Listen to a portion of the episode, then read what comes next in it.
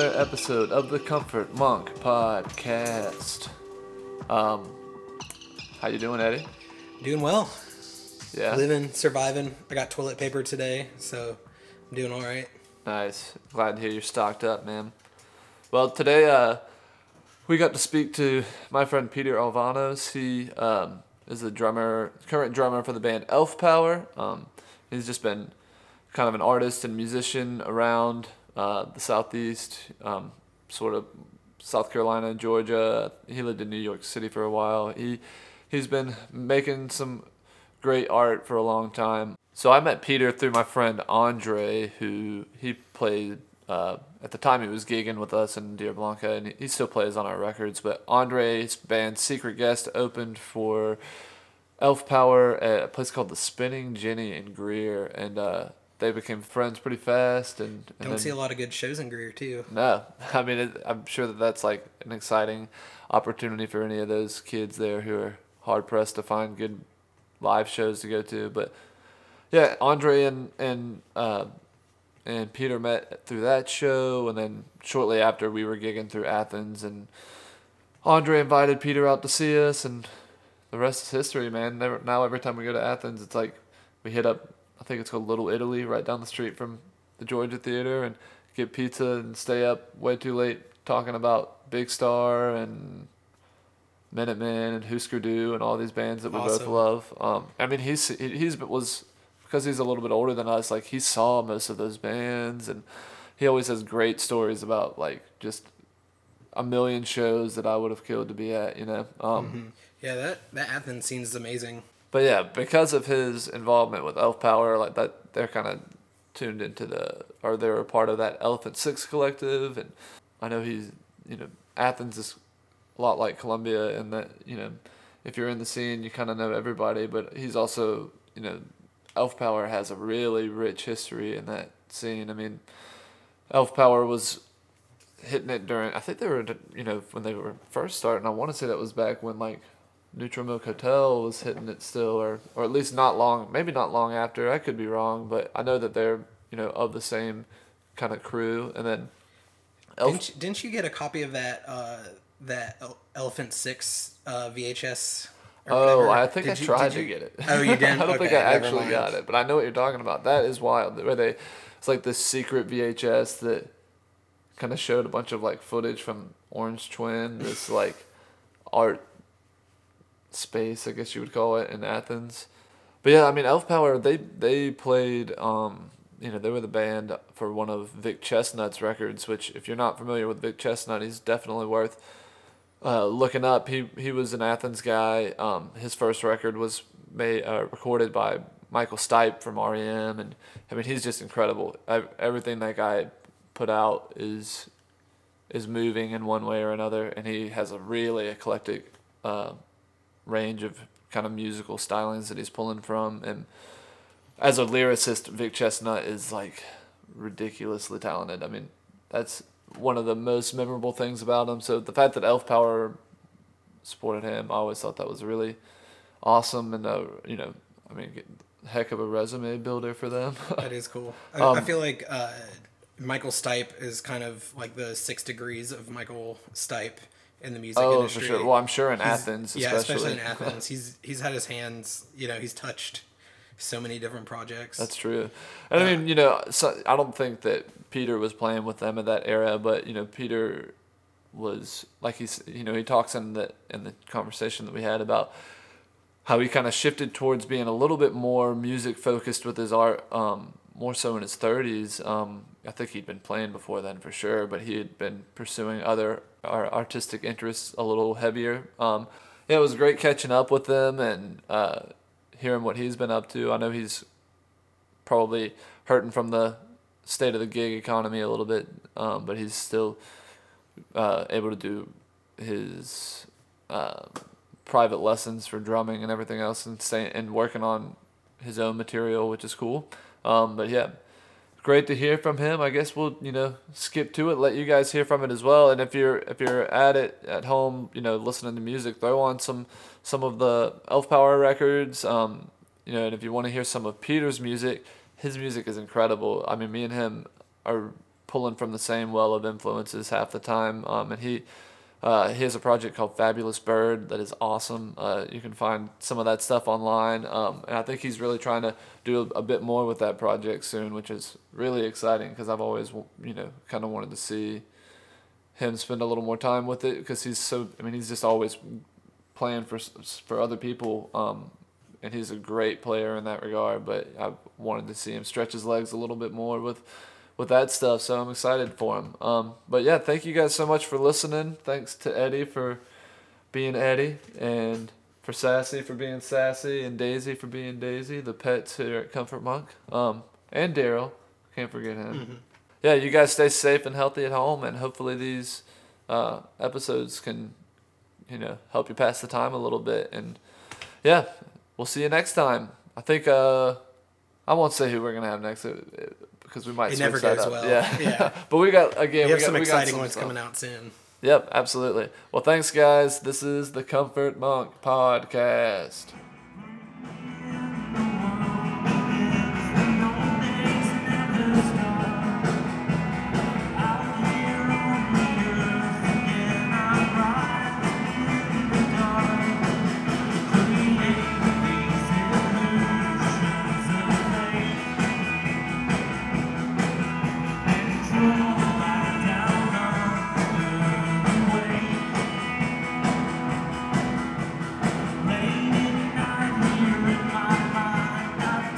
Hello. Hey, what's up, Peter? Hey, not much. A lot, actually. yeah, that's true. Are you hanging at the house in Athens? I am. I am.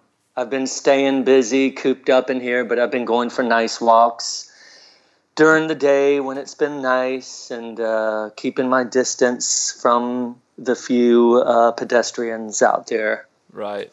How's the weather up Yeah. there right now? To, it's gorgeous. Nice. It is beautiful right now. It's sunny. It's about 61, 62. And Right. uh, that's nice.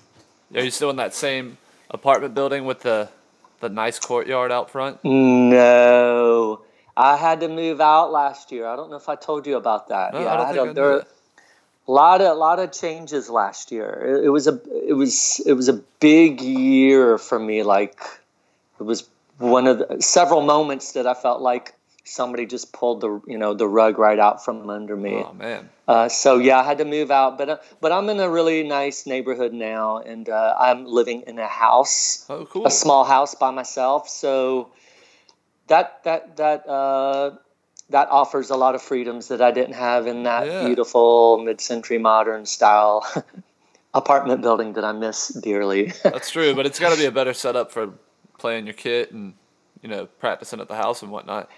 Absolutely, and my neighbors. Uh, so this neighborhood has been coined Rock Block.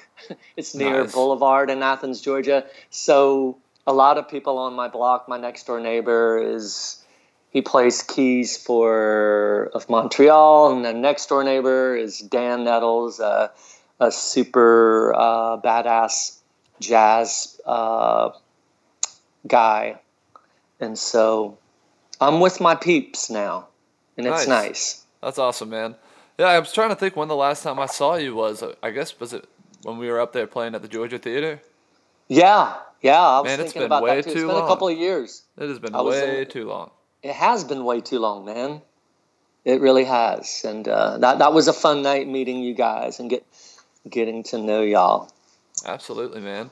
Well, dude, I was thinking. I feel like every time we've gotten together, the two of us end up chatting so much about all the bands that we both love, but we haven't talked as much as I'd like about kind of your musical story.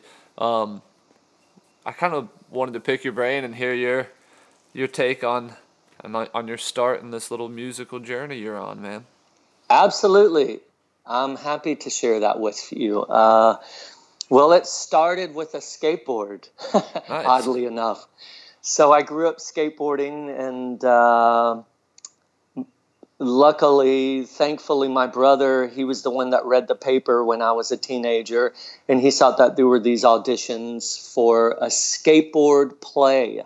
So Julian Wiles, a director in Charleston, he he was one of the few uh, writers that was doing original plays, and he wrote this play about skateboarding and about a community coming together. And I did that for three summers, and I toured England my junior year in high school. And I was super shy at the time, and all I wanted to do was skate. And the director kept giving me lines to read, and I did everything to get out of this play because I was so shy. And the funny thing is, is that once that production ended, I got the bug for the stage. So I pursued acting. I went to New York and I spent a year there. And that's where I made a lot of musical contacts going to shows. And that's when I decided I want to be a musician. This is what I want to do for the rest of my life. So that was 1987, 88. I moved back to Charleston, South Carolina, my hometown, and I started playing in bands and working in film uh, production. And eventually, film production took me to Wilmington, North Carolina. And I got sick of that, and I decided to meet up with friends in Athens, Georgia. And so, really, my journey although it began in my teens as a performing artist, as a musician, it started in my mid 30s. So I left, I made a huge career change in my mid 30s to pursue music. Nice. So yeah, what what year did you move to Athens? I moved to Athens in 2001. Okay, gotcha. Yeah. That was right after 9/11 and uh, let's see, it took a few years before I joined any bands. I was married at the time and just trying to figure out how to make a living in Athens because that can be challenging. It's a it's a very comfortable and affordable town to live in where you can really hone your craft. But the drawback as well is how do I get work? There's but so much work out there. You know, you have 25, 30,000 college students uh, that are trying to get work as well. So Right. Figuring that out, you know, after about three or four years, I saw an ad in uh, the Flagpole music paper. Uh, it was a funny ad where this guy said, if, if you're into PBR and GBV and Cheap Trick and can count to four, I'm looking for a drummer. And I thought, well, two out of three, two out of, well, three out of four ain't bad. I can count to four. I'm into GBV and I'm into Cheap Trick. Nice. the PBR I can do without. Right. and what, so what band that was that? Was, that that was like 2003, 2002, and that was a band called Plastic Bird. Okay. And it was with this guy Rob Romer. He was from Kentucky, and he wrote these really cool lo-fi tunes. Nice. And we were a two-piece. So, uh, how long did you stick around in that project? I did that for a few years, and then Rob was thinking about moving away. He met the lady of his life, and then I started joining other bands, and I started playing with this band called the Mod Fathers, and they were this really cool power pop band with uh, with my uh, I, I met my lifelong friend Seth Hall, super talented guy, and uh, it's a real fun story how Seth and I met. I should share this story because it ties on to uh, yeah. uh, other bands that I was in. So my first job in Athens was working at this dry cleaners, and this guy comes in, and he comes in with a pair of corduroy jeans with gum on it. And he seemed like a really cool dude. And he said, Yeah, it'd be cool if I could get these pants uh, by tomorrow. I've got a show. It's like, Cool. What, what band are you in? I'm in this band called the Sunshine Fix, who I was not familiar with. And so he came back the next day, and I did it pro bono. He's an artist. I'm not going to charge him the $7 to get the bubble gum off right. of the corduroys. So that was Seth. And so he was like, Hey, man, you want to come to the show? I went to the show. It was with the Sunshine Fix. That was like 2003. And then uh, he and I became friends. I joined the Mod Fathers. He moved away the next year. The Sunshine Fix is playing, and that's with Bill Doss, of uh, one of the co-founders of the Olivia Tremor Control. If you're not familiar with the Sunshine Fix, and the next year, that next year, I, I introduced myself to Bill and said, Hey, I think we have a mutual friend. and he gave me this 20 question game. You know, what bands are you into? Do you play music? Yeah. What instruments do you play? Do you play anything else? Yeah. How long have you been in Athens? How long have you been playing in bands in Athens? And that led to a, a friendship with Bill, and I toured with Bill. And uh, one day we were in his van somewhere in uh, middle America, and I looked down and on this uh, on the upholstery of the bench seat that I was sitting in, I noticed there was a piece of bubblegum remnant, and I thought, "Oh my God, this! I bet this is the gum that Seth Haas sat on." Oh man, that's wild. and, and so it was. It was like, "Hey, dude, you're not gonna believe this." At the time, we had flip phones. I'm like, "Hey, dude, you're not gonna believe this, but I'm on tour with Bill, and I'm sitting on a piece of gum." in the back bench. Is that where he, he, was like, dude, that's the gum that I sat on when you, you know. Amazing that it lasted all Yeah. that time. It lasts, of course, yeah, it did. But anyways, sorry for that long-winded story, No, but I dude, thought that it had great. a beautiful, you know, those those are the payoffs of being a musician in Athens. You know, you have stories like that and moments like that that uh, those are the little payoffs when the financial payoffs aren't there. Oh, totally, man. I mean, Columbia's pretty similar in that, like, I mean, I, I, Athens might have a, a little bit of a deeper musical history than us, but I feel like it's a similar kind of uh, medium sized city, but small town vibe, you know? Um, I mean, Oh yeah. I would say Athens is, I guess Athens is a smaller city, but it has like a crazy deep musical history. Um, Yeah. so when did you start playing with Elf Power? I started playing in Elf Power in uh, I want to say 2011, I think. Okay, I started playing with those guys. Yeah. nice. Uh, yeah, that that's a cool story how that happened. yeah, how'd you fall into that situation? Well, you know, this might be kind of I don't know. This might be some uh, some heebie-jeebie. Uh, I don't know uh, powers that I that you feel Right. that I may have that I feel like I had. But I was working for uh, um, a bread company, co- bread company delivering, and I was in rural Georgia, and I was frustrated. I wasn't playing in any bands, and I felt like I was just working all the time. And I just rolled the window down and just started screaming. I'm fucking ready. I'm ready to fucking play in some bands. I'm ready now this is what I was meant to do. You know, thank you for this job, but I want to fucking rock. And I swear to you, two days later, out of nowhere, I got a message from Andrew, and I didn't really know him that well. And uh, we had mutual friends. We were on a first name basis. And uh, he sent me an, uh, an, an email on Facebook saying, "Hey man, I'm changing things up, and uh, I was wondering if, if you would be interested in drumming." And I was like mind blown. yeah, that's a great Uh, gig, man. It is. It, it is. Andrew, he's a wonderful leader. Uh, he's open minded. He's um, he's eclectic. He's unique. He's weird, and he's open. He's real a really cool guy, and he's all about the music flowing. That's great, man. It sounds like he's trying to keep things exciting, keep everybody involved, like actively involved, like not just there to play, you know? Absolutely. I, I think he's all about the ship. He, he wants the ship to almost fall apart, but not fall apart. Right, right. but uh, you know, um, you know, there are times where things are a little shaky. Oh, I think we're, you know, that sounded good. I think we're ready. And for him, it's not about just being okay with it.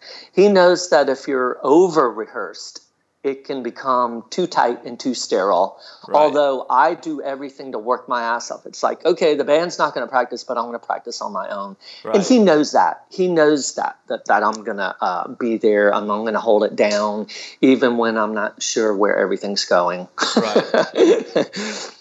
Yeah, I mean, But, you uh, know, it's kind of a let everybody figure out their own way about it. Let you, you know, some people just operate better when they feel rehearsed, and some people feel like they're overthinking it if they do that too much. You know?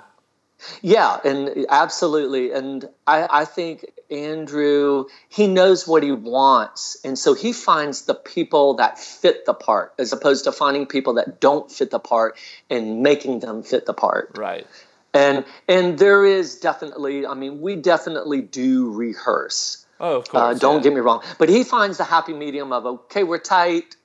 That's good. He doesn't want to overthink it. I and he wants it to be mindset. fresh when we play live. And and it is. Yeah, you don't basically kind of like avoiding the situation where you've all played the songs so many times that you need an ear break. You know, keep Sure. keep keep everybody excited to be playing those songs as opposed to you know wearing each other out. You know, um, Absolutely. I mean that's right. Absolutely. I mean, happy medium is a perfect way of describing it. You know, you know Yeah. Yeah.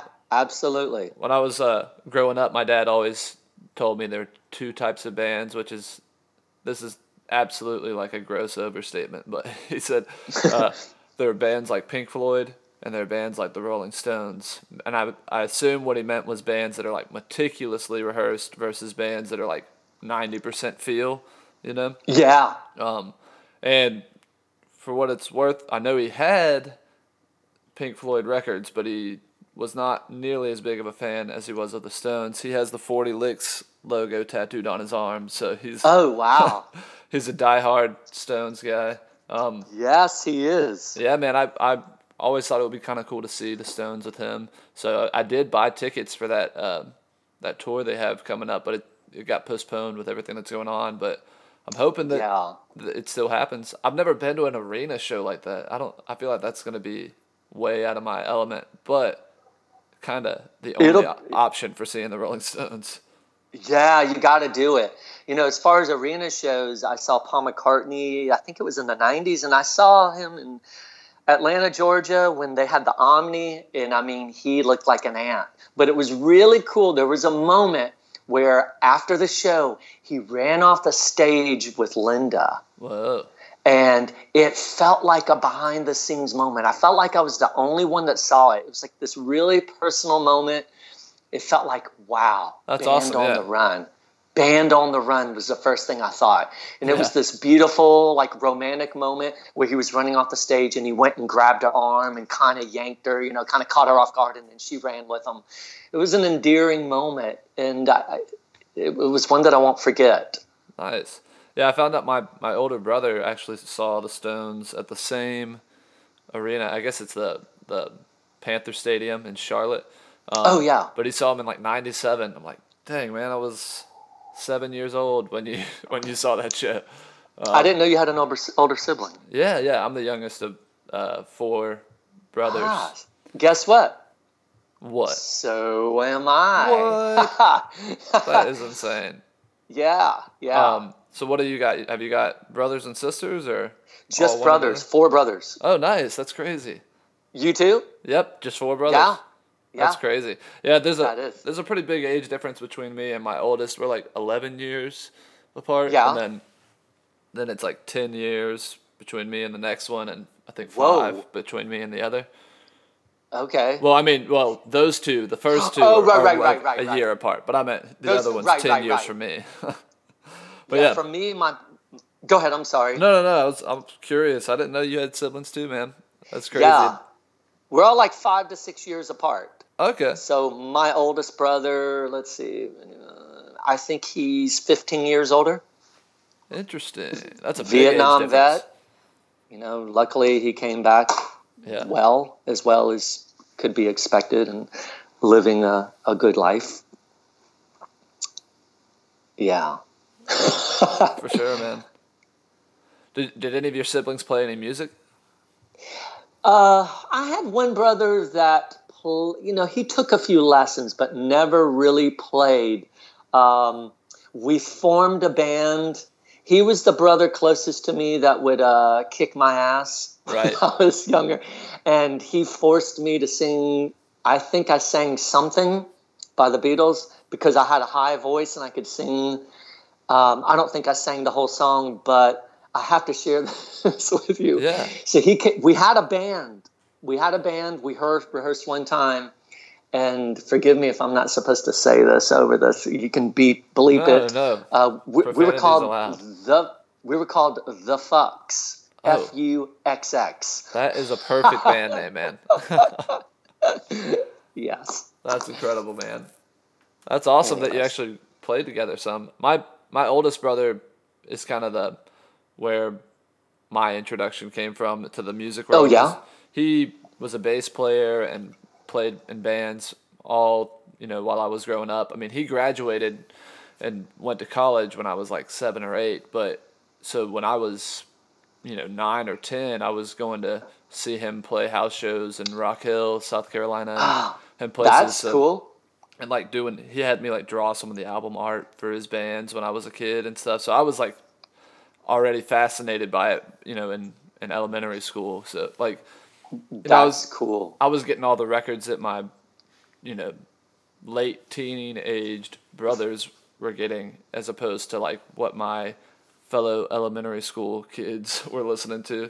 So Yeah. but yeah, he he kind of jump started everything. I mean, he recorded my first bands and Oh man. all this stuff and i mean he he's the one who gave me like i think in middle school he gave me a mix cd that had that minutemen song vietnam on it so like Oh wow. you know introduced me to several of my current favorite bands which is great to That is so cool. yep he lives in atlanta now he's got a, a wife and a kid a, a really young kid so he's uh, very busy but they're just hanging out in this quarantine hanging at home right now I know, right?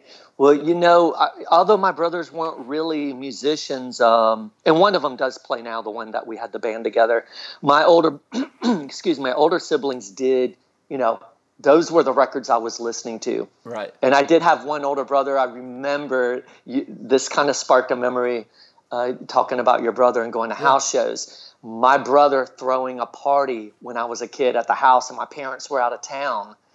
And he had friends over, and they were, you know, they were just partying. And one guy, his uh, um, friend, had an acoustic guitar and would play with the lights out and scare the shit out of me because I was like eight or nine years old. But I remember that, and I think you know those those moments. It's like music, music. Oh for sure Want to play music? That's so And, funny, uh, man. Yeah, yeah. That's funny that And you that- mentioned that, and it sparked this. Oh yeah, I have a memory that all of that I think plays a, a role. Oh, for And sure. And my mother, my mother was a huge, huge influence. I can remember riding with her in her Mustang, uh, driving downtown Charleston, and we would listen to radio. You know, listen to the bands on the radio, and and I would tell her, you know, I I think uh, maybe it was Incense and Peppermint was on by the Association, right. and and uh, I remember saying. Mom, can we go to the radio station and see the band play? I thought they were playing live. oh man. Yeah. So- yeah, just that disconnect at that age. Yeah. And I mean, so I think you're just like reaching at that age to be. You want to be inspired by that stuff. So you're like right. you're kind of amping everything up. You know. I mean, to me, like all all of my brother's bands or like you know, whoever, just anybody who was actually in a band at that age, I was like, I thought of them as hugely successful just for being doing it. True. You know, which I think you you know you kind of want to keep a little bit of that mindset. Yeah, yeah. th- all throughout your life, you know, you should be. I, I try to keep that in check. You know, like I guess the music business is definitely like a racket to a certain, you know, and it's there's there's ups and ups and downs, but at the end of the day, if you're playing music you enjoy with people you enjoy playing it with, that's pretty rewarding in itself. So you kind of have to keep, keep that in mind. That that I you got to keep that in mind. That that's why you're doing it in the first place. You know, you remember the first time you played with your friends. Right. There's nothing like that, and I remind myself. I remind myself over and over. It's got to be fun. It's got to be fun. Find something about it. It's got to be fun. Totally. It- it- it- you know.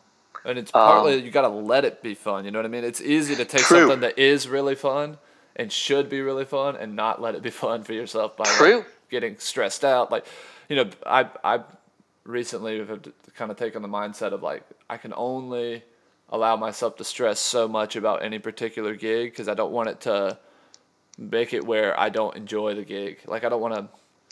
I want to look back on that show and be like, man, I had a great time, or as opposed to, man, I would have had a great time if I wasn't in my own head about everything the whole time, you know? Right. Absolutely. Absolutely. Hopefully there'll come a you know, uh, for me. I don't know. Uh, I'm trying to remember the day when I finally started letting go more. Kind Right. of like a baseball player, you got to have a short-term memory.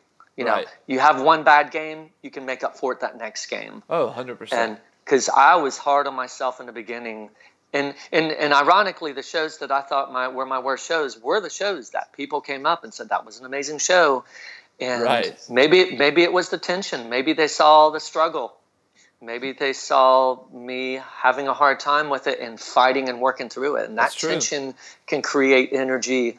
You know, some of my favorite shows have seen bands almost fall apart, or Right. someone not, you know, something's not working for them. Well, I can relate to that. oh, yeah. I mean, it's can't- it's about how yeah. they how they get through the moment, not the moment itself, you know? Yeah, absolutely. Which is why, you know, everybody's so hard on themselves and like you know, beating themselves up about that kind of stuff. It's like, no, I mean, True. that's that's part of, you know, being in a band is just navigating the chaos sometimes, you know? And absolutely. um, And, and what if every show is great? You're not going to know it. Yeah, that's true. And you're gonna and the stories you're probably gonna tell are probably the ones from the ones where the shit hit the fan and it was crazy, as opposed to like the show where everything went off without a hitch. That's great. That's what you want, but you probably won't think of that story as often. You know what I mean? Some of my best memories are with a band that I played in where there was the most drama. Right. Absolutely. Absolutely. I mean, not that you should those are your strive for that, stories, but you those, know? yeah. I mean, that's that's the that's the ones that like other musicians can relate to. You know, like the times when you broke down on the side of the road. Like everybody's been there. It wasn't fun at the time, but it's that. Remember, it's definitely doesn't take long to become that. Remember that time when that crazy thing happened? You know, Remember that time when you had to you had to be the one to uh, to get under the van and hit the gas tank with a golf club Right. on you know in Indiana and having everyone honk at you? That was me like Yep. ten years ago. Yeah, we we uh got only last year we were we were driving to Richmond for a gig in this new well new to us minivan, um, and I mean Cam was driving and we were probably going I mean we we're going at least seventy on the interstate and blew out a tire and Cam navigated shit. that moment so well I was so proud of him. he Dang. Like, he like just I I mean everybody did the like oh shit grabs onto something and then Cam just like very gracefully pulled us over to the side of the road. I was like, dang. I, I, but it was a moment. It was crazy. And then we, you know, had to figure it out wherever we were, out, somewhere outside of Virginia, and get new tires and everything. And it was a Dang. crazy situation. Even though I mean, it happens to people all the time. But when you're Yeah. when you're en route to a gig, it's like really bad timing. But it all worked out. We got new tires and got to the gig. And and I tell that story all the time just because of how badass Cam was in the moment. Well- you know. That doesn't surprise me, you know, just from the couple of times that I met Cam, he has this he seems to have this cool, calm demeanor. He does, man. He, He was the right guy. he's I'm the glad he- quarterback. That's awesome. Dude, you uh you got to come to Columbia soon. He's well, you know, I'm sure it'll be a minute with everything that's going on with the coronavirus, but he's opening up a a barcade here that's called Oh, yeah? Transmission. Um, it's right on Right. Main Street in Columbia, and it's pretty sick, man. It's got all the vintage arcade games in it, and him and our friend Josh Rainwater are opening it. I think you'd dig it. Oh, I'd love that. We need to. Um, That- we should get Fabulous Bird down here playing some stuff. Is, I know you were saying you were gonna do some more touring soon. Was that the project that you want to focus on, or is it That something new? it, it is, it is, and obviously right now it's like, huh, okay, we'll right. see. Yeah. Now, I definitely, you know, the offer that you had made, I, I definitely want to come down there and play. I, um, I think it was like an art museum. Yeah, yeah. We've been putting together this thing uh, on the first Thursday of every month at the Columbia Museum of Art. Uh, my friend Phil Blair, he kind of, he's the one who puts the event on, but he lets me help as far as booking is concerned and whatnot. Um, but he also books like Jam Room Festival, which Right. um, I think. Trying to I, think. I think Elf Power played that. yeah, that's right. Yeah, Elf Power played that. Yeah, yeah, Um, yeah. And then he he books some I met that events guy. in time. Yeah, Phil's awesome. He's like the best promoter in town, man, or one of them at least. But uh, yeah, we should definitely make that happen. If you know, I mean, play it by ear, see how things are going with all this. Of well, course, of but- course, right. But eventually, you know, hopefully, in theory, the world will return to normal a little bit, you know, um, Right, right. or at least Well- to a new normal. Um, Yeah, yeah, yeah. Definitely. Yeah, it, things will never be the same from this. Our No, for sure. experiences that we're having from this, I think. Um, have you have you tried to take advantage of some of the downtime as far as like recording or anything with the project? I haven't been, uh, rec- well, I've been writing a lot. Um, this is something that happened for the first time, maybe ever or in a long time, where like the beginning of this, the, the beginning of my quarantine, which started about almost, you know, we're looking, we're looking at like 11 days now, 12 days. Right. at the, the, the teething stage of it, I woke up in the middle of the night with a song in my head. Stupid me goes back to sleep. Oh no.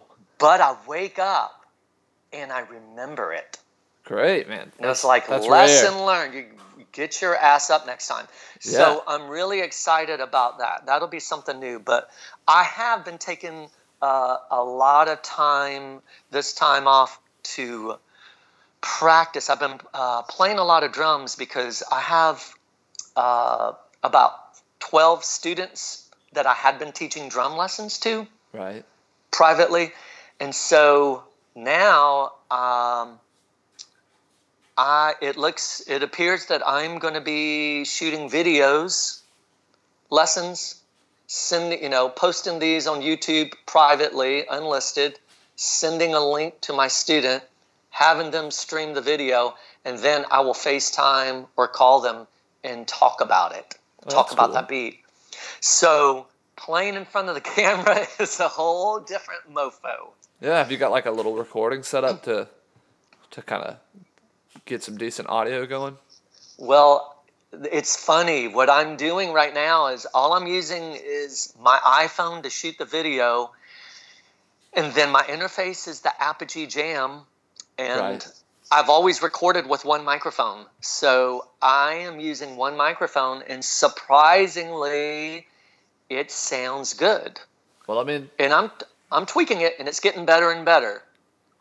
I mean, if you're not trying to mix it with a full band, one microphone is probably going to capture what you need, you know. And plus, I mean, you think back, like even if you were recording, and I'm like uh, planning on publishing this in any type of way, like the the Sonics back in the day, they always just put one mic over the drums, and it sounds super raw and kind of awesome, you know. Just Ab- absolutely. I mean, hell, you can publish this. I, Oh, yeah. I'm, I.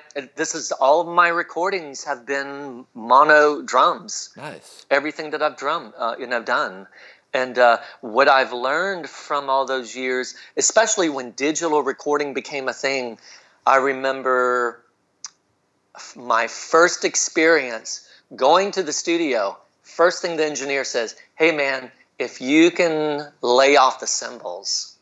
And I'm thinking, are you fucking kidding me? I mean, I'd never done that before. Like, how do I play cymbals shift lightly but play everything else hard?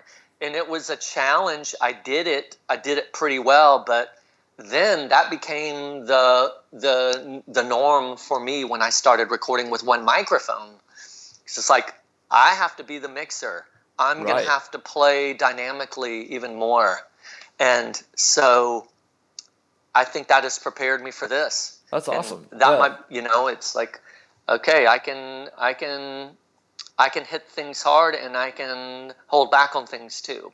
Right. It sounds like a pretty good exercise for just like working on your, you know, your touch behind the kit. You know, should- Absolutely, absolutely. that's so awesome, man. that's taking up most of my time, and it's fun. You know, I, I, I get to edit. Um, it's give, it's taken, it's it's that part of my brain that that creative part is enjoying this. Yeah. So I mean, I'm I think making that's the all you can of do. it. Yeah, right. Is try to make try to make the most of it. I mean, uh, Right. I've I just got uh, the Blanca test pressings in the mail, which was good timing because I'm stuck at home. I can Yeah. spin it a few times, make sure we're happy with everything, and then a friend of mine, we collaborated a little bit on a, a song the other day. Just I mean, just swapping ideas. Um, Right. but yeah, I mean, you know, we're all stuck at home. You might as well listen to some good records and or work on some music or you know. But also, if if people feel like being lazy, treat yourself too a little bit. You know, whatever to make this weird time manageable for you. You know. I agree. I agree. I I think uh, hopefully uh, we'll we'll get comfortable with ourselves. Right. You know, that's something. Uh, my great uncle, he kind of tying and talking. I wanted to share with you when you were talking about you should come play at the. Uh, you know, at the at the museum. Right. My great uncle was an artist in the 40s and 50s in Boston, and uh, stories that I hear about him. He wa he was a painter. He was called a psychic painter, and he was a spiritual teacher to uh, to this composer Alan Hovhaness, an Armenian composer. And from the stories, I've met a few people that, that knew my uncle, and they, you know, they talked about that. You know, he lived a life of aloneness, but he wasn't lonely.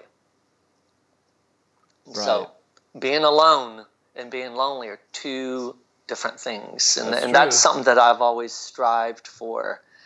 Um, Well, I mean, imagine I if, don't- if this happened, you know, prior to us all being as connected as we are with, you know, phones in our pockets and everything else, it'd be a whole nother level of isolation, you know, because mean, we could, I mean, you and I are chatting right now, you know? Right, absolutely. and if we wanted to, we could FaceTime or Right. uh, or do this with video. What we're the Skype right now. And Yeah, I mean, the, hey, the how, modern you look world. great. Hey, how are you doing? exactly. Um, but yeah, man. I mean, it's it's strange and it's odd to navigate a bit, but I'm hoping sooner than later, you know, the dust settles a little bit, just because it's it's definitely frightening. I mean, and then, you know, people's and uh, it's, you know the health aspects being number one, and then also just you know people's job security and everything else is kind of out the window right now, which is just wild.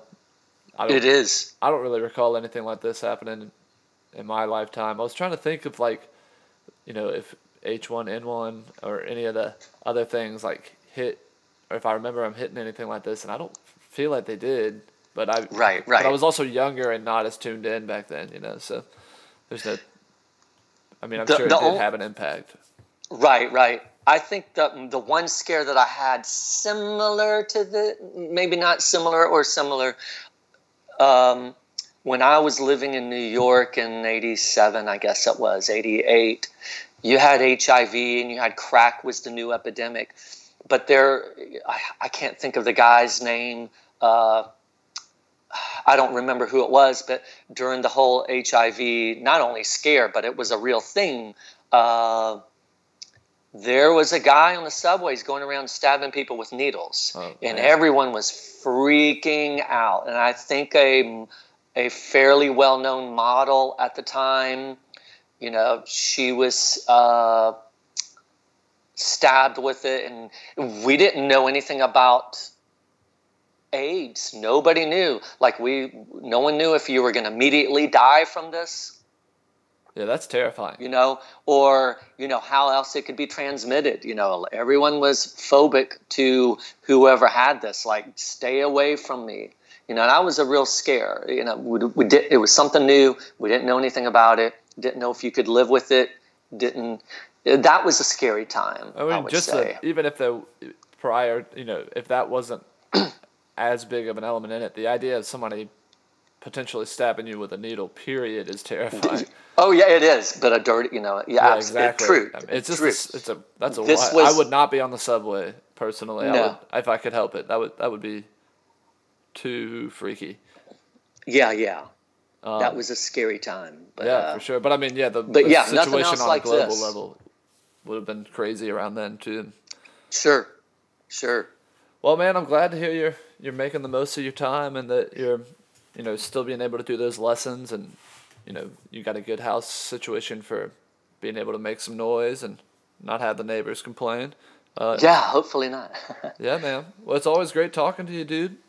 yeah, you too. And um, one one last message to everyone out there: Yeah. uh, check out CDC. Uh, Control for uh, or Center for uh, Disease Control because they have all the information you need without freaking you out. Right. Um, yeah, check the news just to know where we are with things, but you know that that that can take you down a dark hole, and I, I would just emphasize go to uh, CDC and do what you can to to uh, keep your spirits high.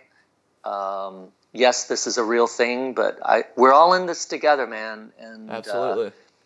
Let's keep making art. Music is powerful, and um, music can bring us all together. I, um, I, I believe in the arts as a whole can can bring us all together. Can also keep us uh, keep our sanity. Dude, that's exactly what I was gonna say. Just talking to you today has been a refreshing experience and made me feel a little more sane. I've, you know, been talking to the to the dog at home primarily. So Right, right. Just Well- interacting on any level is awesome, and it's good. I mean, I'm just glad we got to catch up, man. It's great. To I'm glad we did. I'm glad we did too. I'm glad that uh, we've met and we're friends. And I played your record this morning. I've been playing it, and it, and it really, it. I'm not saying it to kiss your ass. It, it brought my spirits up. Oh, thank you, man. So Well, I'm gonna have to go home and, and throw on some of your music. Thank you for that. And get through the through the day with some new tunage. I ordered a. I have a Jim Sullivan record coming in the mail from Papa Jazz. Have you ever spent much time with him?